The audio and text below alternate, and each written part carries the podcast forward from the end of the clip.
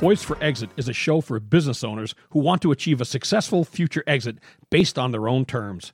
Your business exit will likely be the biggest financial transaction of your life, and for most, you'll have one shot at doing it right. The topic and guests we feature and the stories they share will provide valuable ideas and strategies to improve operations and grow enterprise value so you can achieve the best possible exit outcome. Now, here's your host, Julie Keys. Welcome, everyone, to Poised for Exit, the podcast show for business owners. My name is Julie Keys, and I'm the host of Poised for Exit. Today, we're going to be talking about me.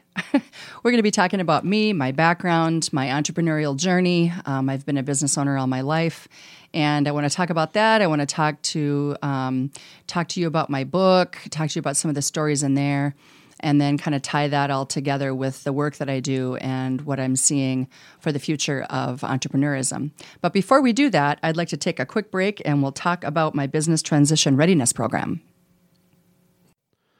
Do you know what it means to be transition ready?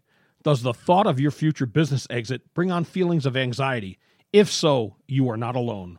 In the Business Transition Readiness Program, you'll find the answers to these questions and many more.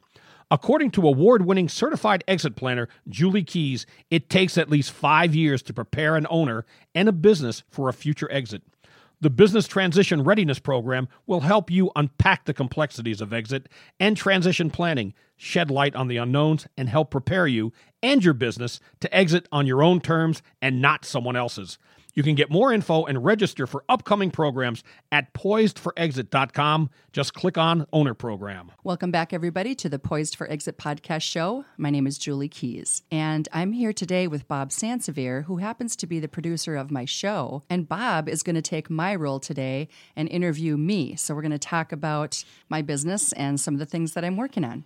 Bob? Well, Julie, I appreciate that, and just uh, my a little background on me. I have interviewed thousands of people over the years as a reporter and also as a columnist with the uh, Pioneer Press. Also at the Star Tribune, worked for AP at one point, and I've been doing a podcast for six years. So uh, interviewing is what I do, and I want to start off by asking: When we're all young and kids, we want to know we know as a child what we want to be. Never works out that way. But mm-hmm. as a child what did you want to be? I mean whether it was in grade school or middle school or high school did you have your heart set on one vocation? That's a really good question and i'd like to have you answer that question too because of all your background in interviewing and radio and journalism. It's very intriguing.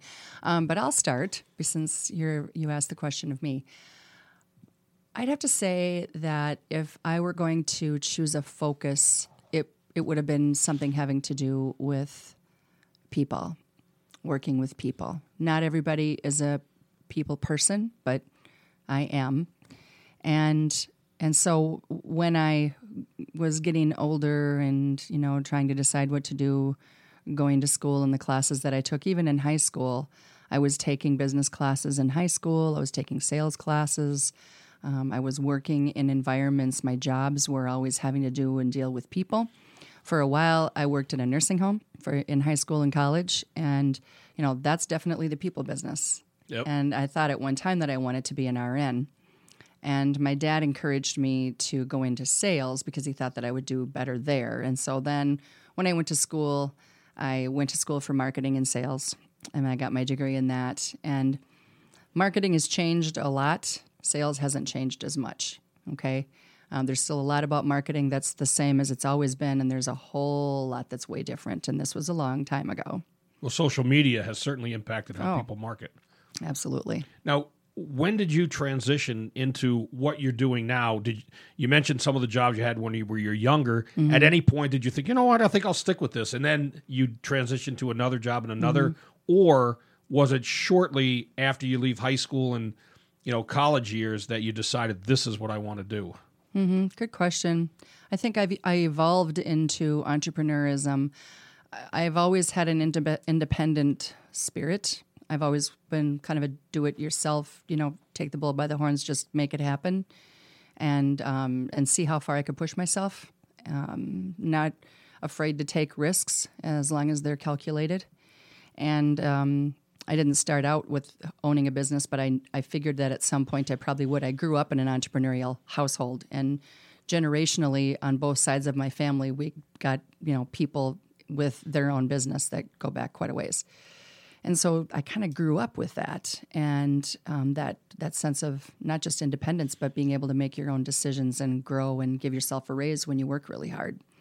So when I started out in the mortgage business out of college, um, that was that was interesting. I was the only woman loan officer in the Twin Cities in those days, in the mid 1980s, and you know straight commission work. Um, you know, I still had to pay rent, still had a car payment, all those kinds of things. But I learned very quickly that it can be a very lucrative role if you do it right. And a lot of it had to do with sales, but you really needed to know and understand finance, which was a long learning curve for me. But I did well. And then I left that and um, got married and got into the title business. And so we started our own title insurance company in 1989. Um, and then formed another company. So we owned, at the end of the day in 2008, when we transitioned out, we had two title companies, a mortgage brokerage, and a property management company. Everything fed itself. Now, when you started, what were rates at?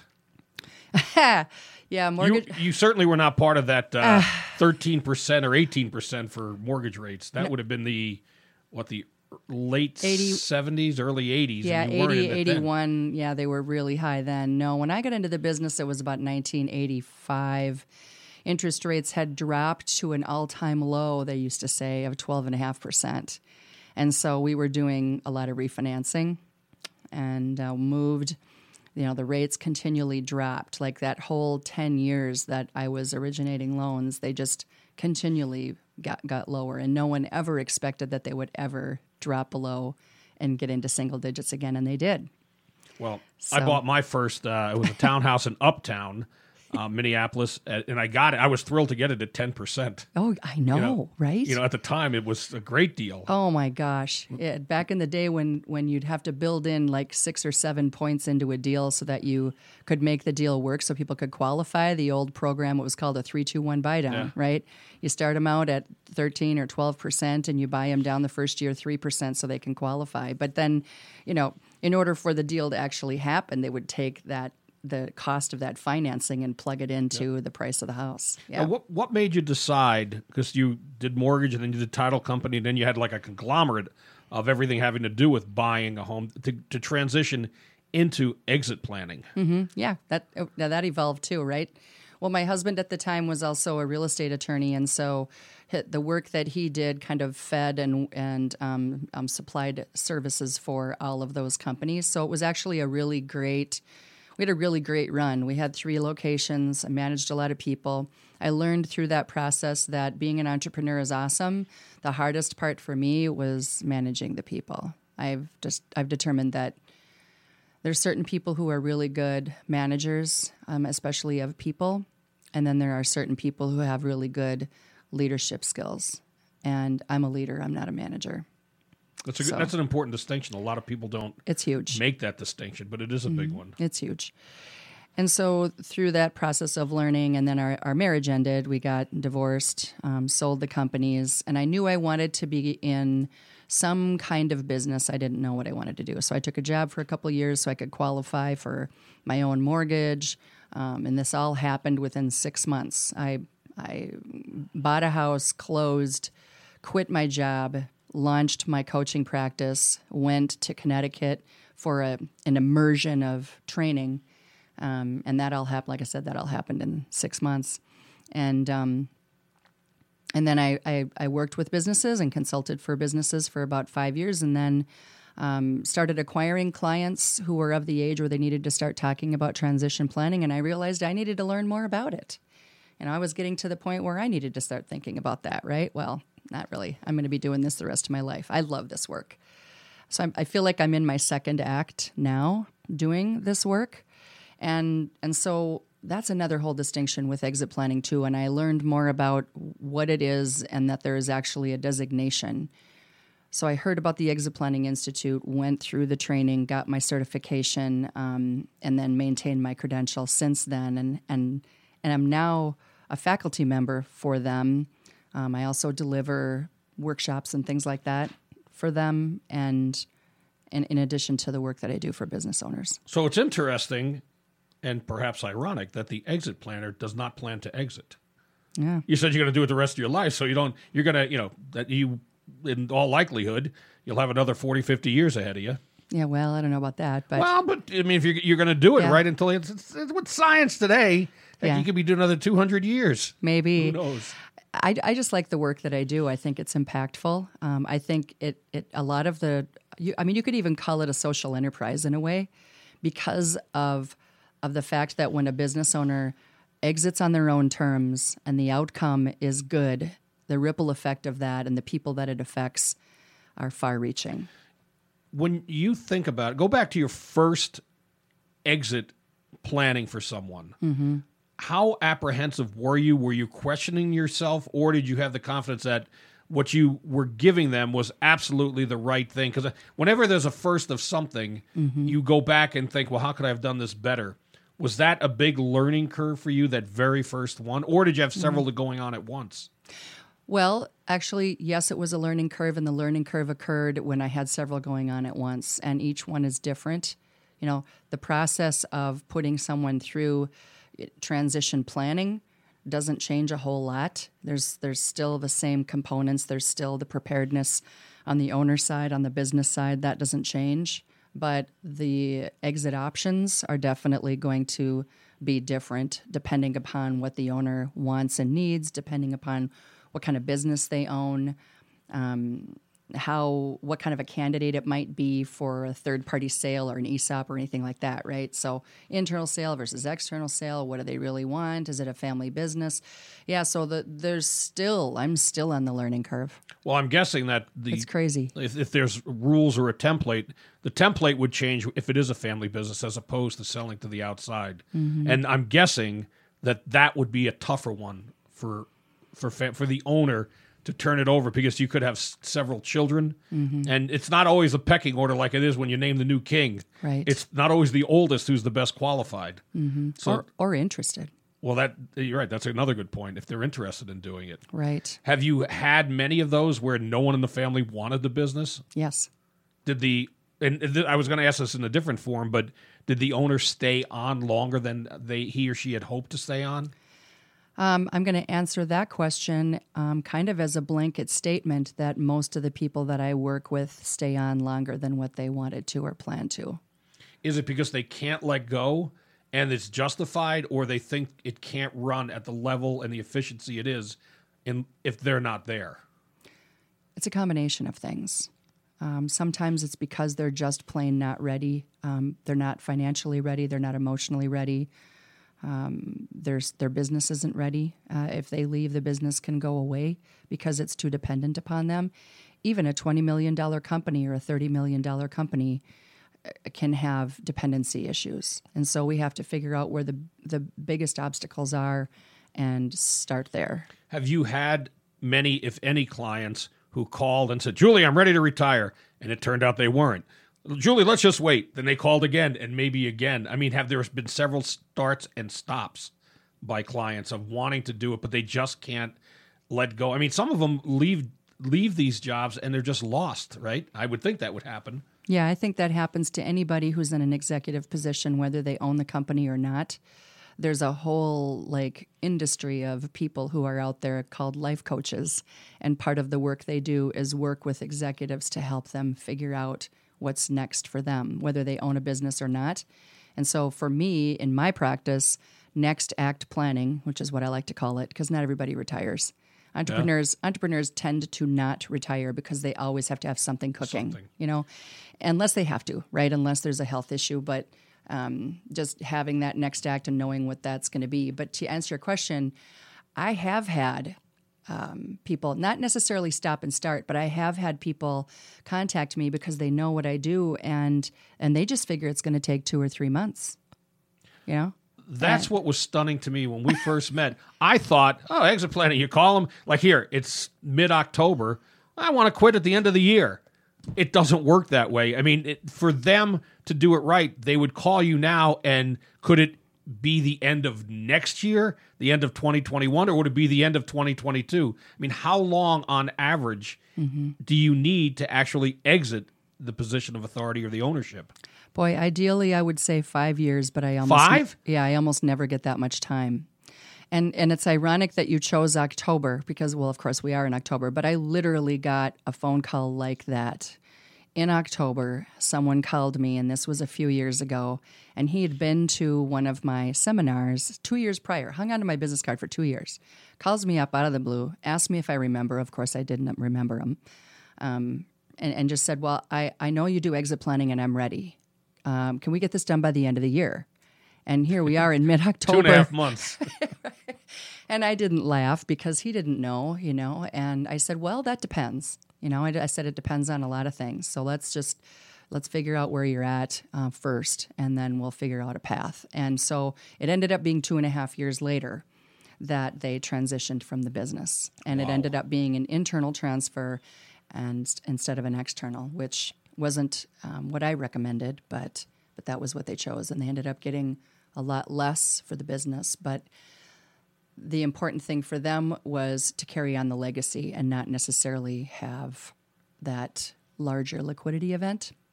Do you find most of the people who come to you built the business from the ground up and they're longtime owners of it? Or do you get some that they've been executives elsewhere and they've only been there for a short period of time, but decide, you know, it's I'm pushing X age and I mm-hmm. need to start thinking about it?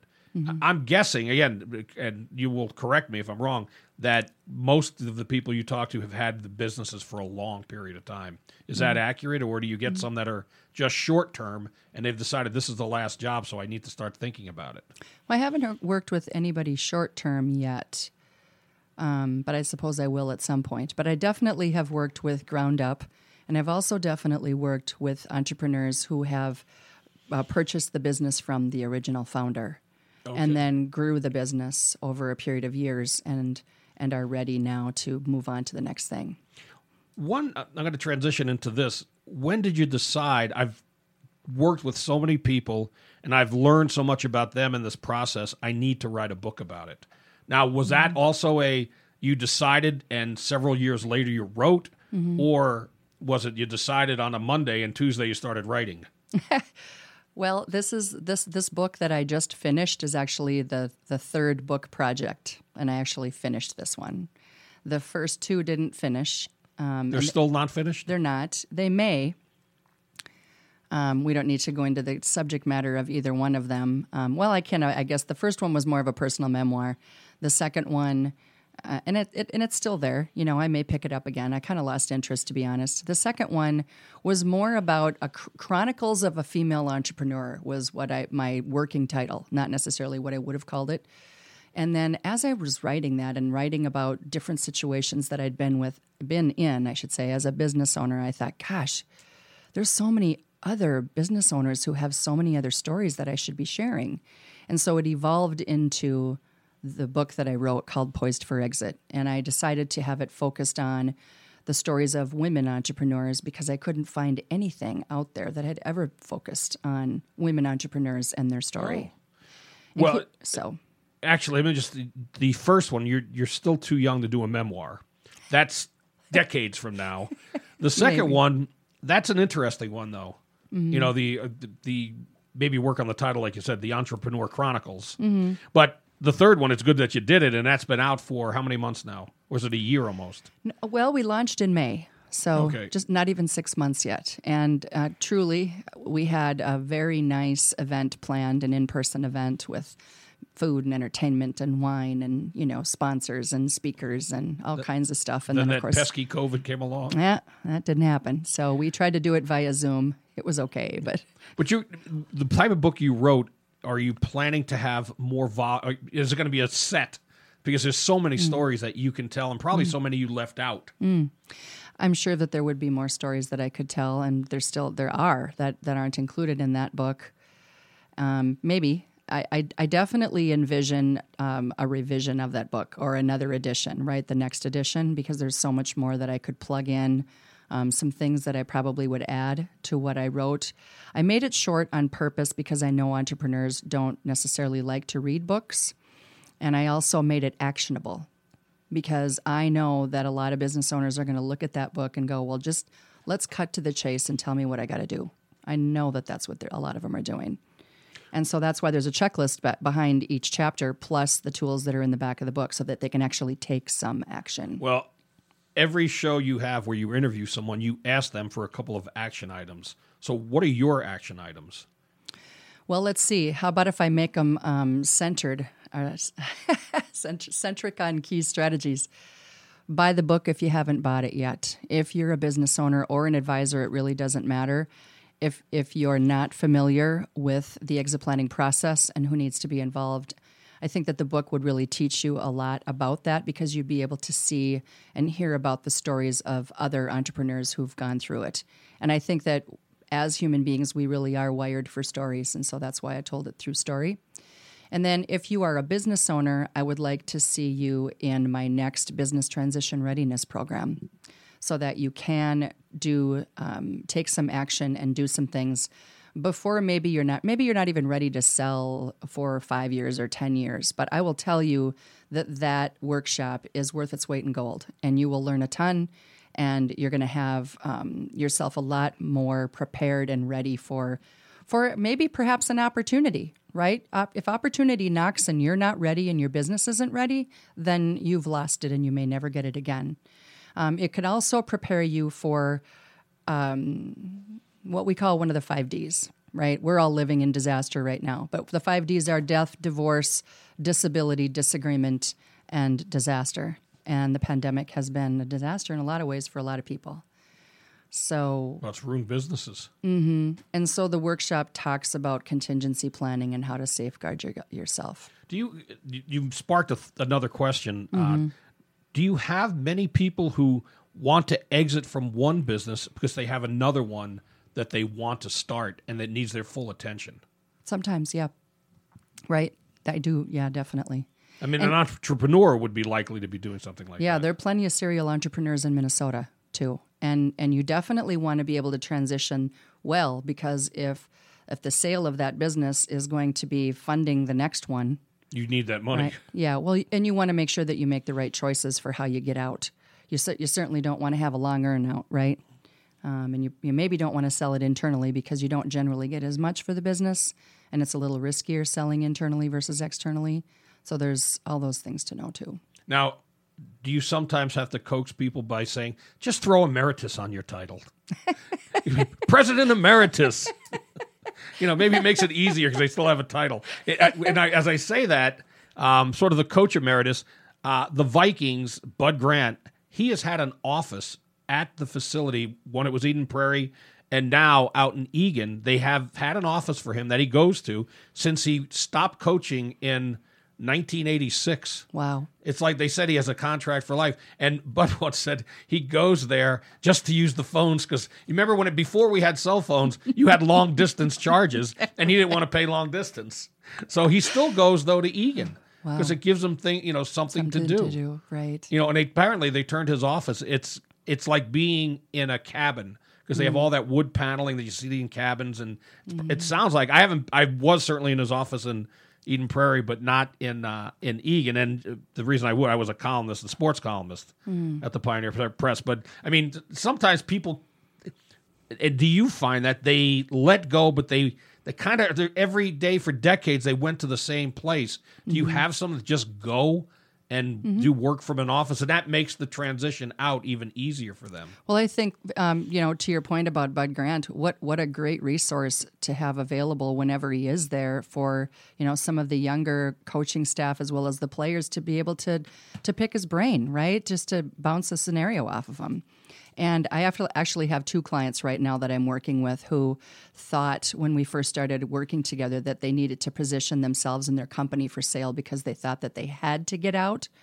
And that's almost never the case unless but, you're ill, right? Or yeah. you're just sick of it and you got to move on to something else you don't need to move on. You can stay a part of, of the company. Sure. You know, we just want to make sure that we have good leadership groomed so that you have options and you can be there as much or as little as you want. But you do definitely need to identify what your role is going to be in the future. And say, for instance, you know, one of the clients that I was working with this morning, we talked about this. I said, okay, what if your new role with this business were as chairman of the board? Um, advisor to the business, and you meet with your leadership team once a quarter. And if there's anything else that comes up that they really need help with, they can call upon you. But for the most part, they're making all the day to day decisions and you're out of that. How does that sound? And just said, That sounds great. I said, You could do that for the rest of your life. And, and you know, continue to own the majority of the company or not. Ownership, you can make that decision outside of, of what your role is. Sure. Right?